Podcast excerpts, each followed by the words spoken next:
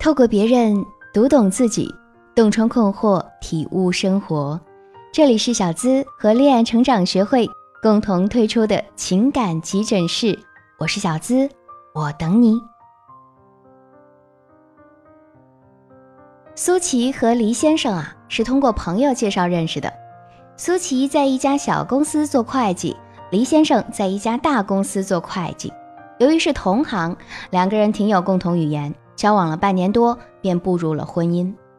婚后，苏琪和黎先生以及公公婆婆住在一起，两位老人性子都挺温和的，所以苏琪和他们相处的还挺融洽。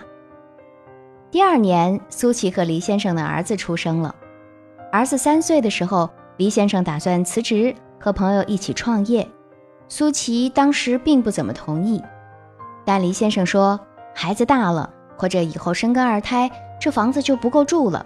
想趁着年轻拼一拼，早点买套大点的房子。见黎先生这么坚持，苏琪最后还是同意了。黎先生第一次创业，和一位中学同学一人投资一半，合伙开了一家特色火锅店。这一半的投资是苏琪和黎先生的大半积蓄，公公婆婆也资助了一部分。但是创业哪有那么容易？火锅店开业还不到一年，便血本无归，惨淡收场。在火锅店打算关门的前一周，苏琪父母开口向苏琪借六万块钱，说是给他弟弟买婚房，准备结婚。弟弟的女朋友怀孕了，婚房是女方父母一定要求买的。这个时候的苏琪哪里拿得出六万块？她只好叫黎先生想想办法，自己也跟闺蜜借一些。结果苏琪筹到了两万，黎先生却只筹到了一万，还跟好几个朋友都开口了，只能借到这么多。如今娘家有困难，父母第一次跟她这个女儿开口借钱，她却没有足够的能力帮他们。苏琪心里啊感到很难过，她觉得自己的男人实在是太没用、太无能了，根本就不是做生意的料。更不是能够让他依靠的人。因为创业失败和这一万块钱的事儿，苏琪心里与黎先生产生了很大的隔阂，经常对他使用冷暴力。黎先生也感受到了苏琪对他的不满，平常总有点刻意讨好他的意味，但苏琪从不领情，反而越看他越来气。黎先生后来只好重新找工作上班，找了一个多月。才在一家小公司找了份会计工作，工资比苏琪还低。黎先生重新上班之后，和苏琪说过一次，说上一两年班还要继续创业，他不信次次失败。但苏琪听了之后，狠狠地讽刺了他一顿，说他没有自知之明，不知道自己几斤几两。黎先生后来便也没有再提这事儿。结果。黎先生还没上一年的班，又筹划着第二次创业。他说服他的父母拿房产证去银行贷款，又和另外一位朋友合伙接手了一家主题餐厅。别人经营不下去的烂摊子，黎先生和他的朋友以为重新装修一下就可以起死回生，结果生意还没火爆半个月就冷淡了下来。第二次创业，生意又不好。黎先生每个月也没有多少钱交给苏琪，所以他每天回家总是一副小心翼翼的样子。有时候回来带些苏琪爱吃的宵夜，他也很少给她露个笑脸。黎先生越对苏琪小心翼翼，苏琪就越觉得他无能。他只要看到他那副毫无男人底气的窝囊样，心里总是会升起一股无名之火。但碍于公公婆婆住在一起，他拼命压抑着，没有爆发。但这种压抑的日子，苏琪不知道什么时候是个头啊！她和黎先生如今除了孩子的事儿，几乎都没有什么交流。夫妻走到这一步，他觉得很悲哀。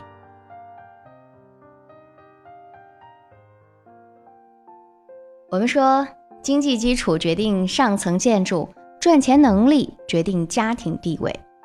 其实他们俩之间的关系越来越僵化，钱只是一个导火索，因为钱而引发的信任危机和一些负面情绪没有及时沟通缓解，才是问题的关键。首先，黎先生创业失败。黎先生最初辞职创业，苏琪本来是不大同意的，但是黎先生说啊，创业是为了改善家人的居住条件，出发点是为了家人着想，苏琪就只好同意了。第一次创业，黎先生很辛苦，苏琪也挺体谅他，但却没想到店不到一年就关门了。这一次失败，让他对黎先生的信任度大打折扣。第二次创业，黎先生没有用苏琪的钱，也没跟他商量。这件事儿如果放到任何一个女人的头上，都会觉得老公不重视她的意见。而且这次又没能赚到钱，苏琪对他的信任度直线下降。第二，苏琪娘家有困难，黎先生没有能力帮忙。一个女人嫁给一个男人之后，自然是把这个男人当成人生最大的依靠。但是黎先生却在关键时刻掉链子了，哪怕他也尽心尽力了，但苏琪对父母的愧疚便转成了指责和失望。第三，夫妻之间缺乏沟通，因为一直顾及到公公婆婆，苏琪对黎先生的不满经常会压在心里，没有宣泄出来。那这样的处理方式看上去是为了维持家庭和睦，但实际上只会让家庭氛围更紧张，夫妻关系更糟糕。婚姻是建筑一个家，而并非一间屋子。这个家需要彼此为对方提供爱的环境，互相滋养对方，才能够真正的和睦温馨。苏琪想要改变这种压抑的现状。就要首先改变自己的心态，再付诸以行动。三个建议分享给大家：第一，改变偏执思维，重建信任。心理学上有种效应叫做恶魔效应，就是说啊，抓住一个人的短处，对这个人其他的品质评价都偏低，这是一种片面的偏执的表现。黎先生第一次创业失败，没有能力帮助苏琪的娘家人。苏琪便在心里认定了他就是一个无能的男人，从此以后便完全否定或者忽视了他身上的其他优点，这便是恶魔效应。苏琪要学会不要用消极的恶魔效应来看待黎先生。黎先生身上所具备的上进心、有魄力、不怕输、敢闯敢拼这些优点，正是一个成功者所需要的呀。美国学者妮娜·欧尼尔说：“信任。”是婚姻关系当中两个人所共享的最重要的特质，也是建立愉快家庭氛围的关键。第二，懂得欣赏对方，表达感谢，心怀感恩。有一本佛书上曾经写过这样一个故事：有一个偏僻的村庄里啊，住着一对清贫的老夫妇，为了给家中换点有用的东西，老头子就把家里唯一值点钱的马。拉到集市上去卖。老头子先用这匹马和别人换了一头母牛，然后又用母牛换了一只山羊，再用山羊换了一只鹅，又把一只鹅换了一只母鸡，最后又用母鸡换了一大袋烂苹果。每次与别人交换东西的时候，老头子总是想着能够给老伴儿一个惊喜。老头子扛着一大袋子烂苹果，踏上回家的路途中，他觉得累了，便在中途停下来休息。这个时候啊，他碰到了两个也在此处休息的行人。闲聊当中呢，老头子就把自己赶集的经历说了一遍。这两个人听后哈哈大笑的说：“老头子啊，等你回家肯定会挨老婆的一顿臭骂。”老头子坚称绝对不会。随后便起身继续赶路。老太婆看到老头子回来，非常开心。她饶有兴致地听老头子讲述赶集的经过。每听到老头子讲到自己用一样东西换另一样东西的时候，她都没有丝毫的抱怨，而是充满了钦佩。她不时地说：“真好，我们有牛奶喝了，羊奶也挺好，鹅毛多漂亮啊！”我们每天可以吃鸡蛋了。最后，他得知老头子用母鸡换了一袋烂苹果的时候，也没有恼火，而是开心地说：“那今天晚上我们就能吃苹果馅饼了。大多数人如果遇到这样的事情，一定会选择抱怨，会骂自己的丈夫多么的没用。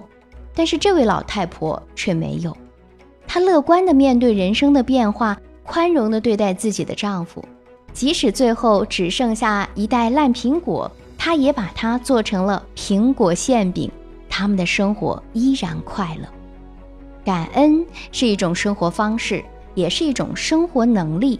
一个懂得感恩的人，即使生活在贫穷，他的内心也是富足的。只有心怀感恩，才能发现身边人的好，才能感受到幸福。苏琪之所以觉得生活越来越压抑，夫妻关系越来越差，很大一个原因就是他并不懂得感恩。黎先生第一次创业失败，却仍然借了一万块钱帮助苏琪的娘家人。第二次创业生意不好，仍然会去做一些讨好苏琪的小事儿。而苏琪所看到的总是黎先生的欠缺之处，没有看到他为这个家所付出的努力，觉得他做的那些不过是理所当然。当黎先生累了一天回家，苏琪如果能够偶尔的对他说声辛苦了。当黎先生买苏琪爱吃的宵夜回来，他能笑着对他说声谢谢老公。当黎先生创业不顺，苏琪能多点鼓励，少点讽刺。黎先生一定不会在老婆面前变成一个窝囊的、没有魅力的男人，他只会对苏琪越来越好，对事业也会越来越有自信。第三，重视并善于枕边交流。在婚姻里啊，最具毁灭性的问题在于缺乏沟通，尤其是爱情、性和金钱方面。现代社会生活节奏越来越快，白天男人忙着拼事业，周旋在形形色色的人群当中，而女人，无论是职业女性还是全职主妇，只要步入婚姻，通常都比男人更忙。夫妻之间交流的时间，白天往往很少。只有到了晚上，一天的忙碌才终于得以在枕边静谧。所以啊，枕边交流对促进夫妻感情很重要。夫妻的枕边交流，除了平和的商讨家事，可以尽量说一些温馨有意义的话，或是一起回忆甜蜜的过去，或是规划美好的未来。除了善于说枕边话，还要善于倾听。苏琪要改善他们夫妻之间这种压抑的现状，就要重视枕边交流，主动的说一说自己的心声，也耐心的听一听黎先生的心声，彼此敞开心扉了，对对方的成见才能消除，夫妻性生活正常了，家庭氛围才会轻松融洽。男人啊，都是蜥蜴脑，很好套牢。只要洞察了他的内心真实需求，给予他这辈子都没体验过的极致情感体验，他就会死心塌地的爱上你。但是，想要轻松的知道他在想什么，还要给到相对应的情绪价值。对女生谈情说爱的功力要求不是一点两点，那对于经验少的姑娘来说，是不是就没有办法了呢？可以添加我的私人小助理的微信。恋爱成长全拼零零八，让我们专业的咨询师给你一个洞察人心的小锦囊，让你五分钟就能聊到他心里，让他觉得你就是他的命中注定。好了，今天的节目就和你分享到这儿，希望对你有所帮助。我是小资，我在这里等你。下期声音节目继续再会吧，拜拜。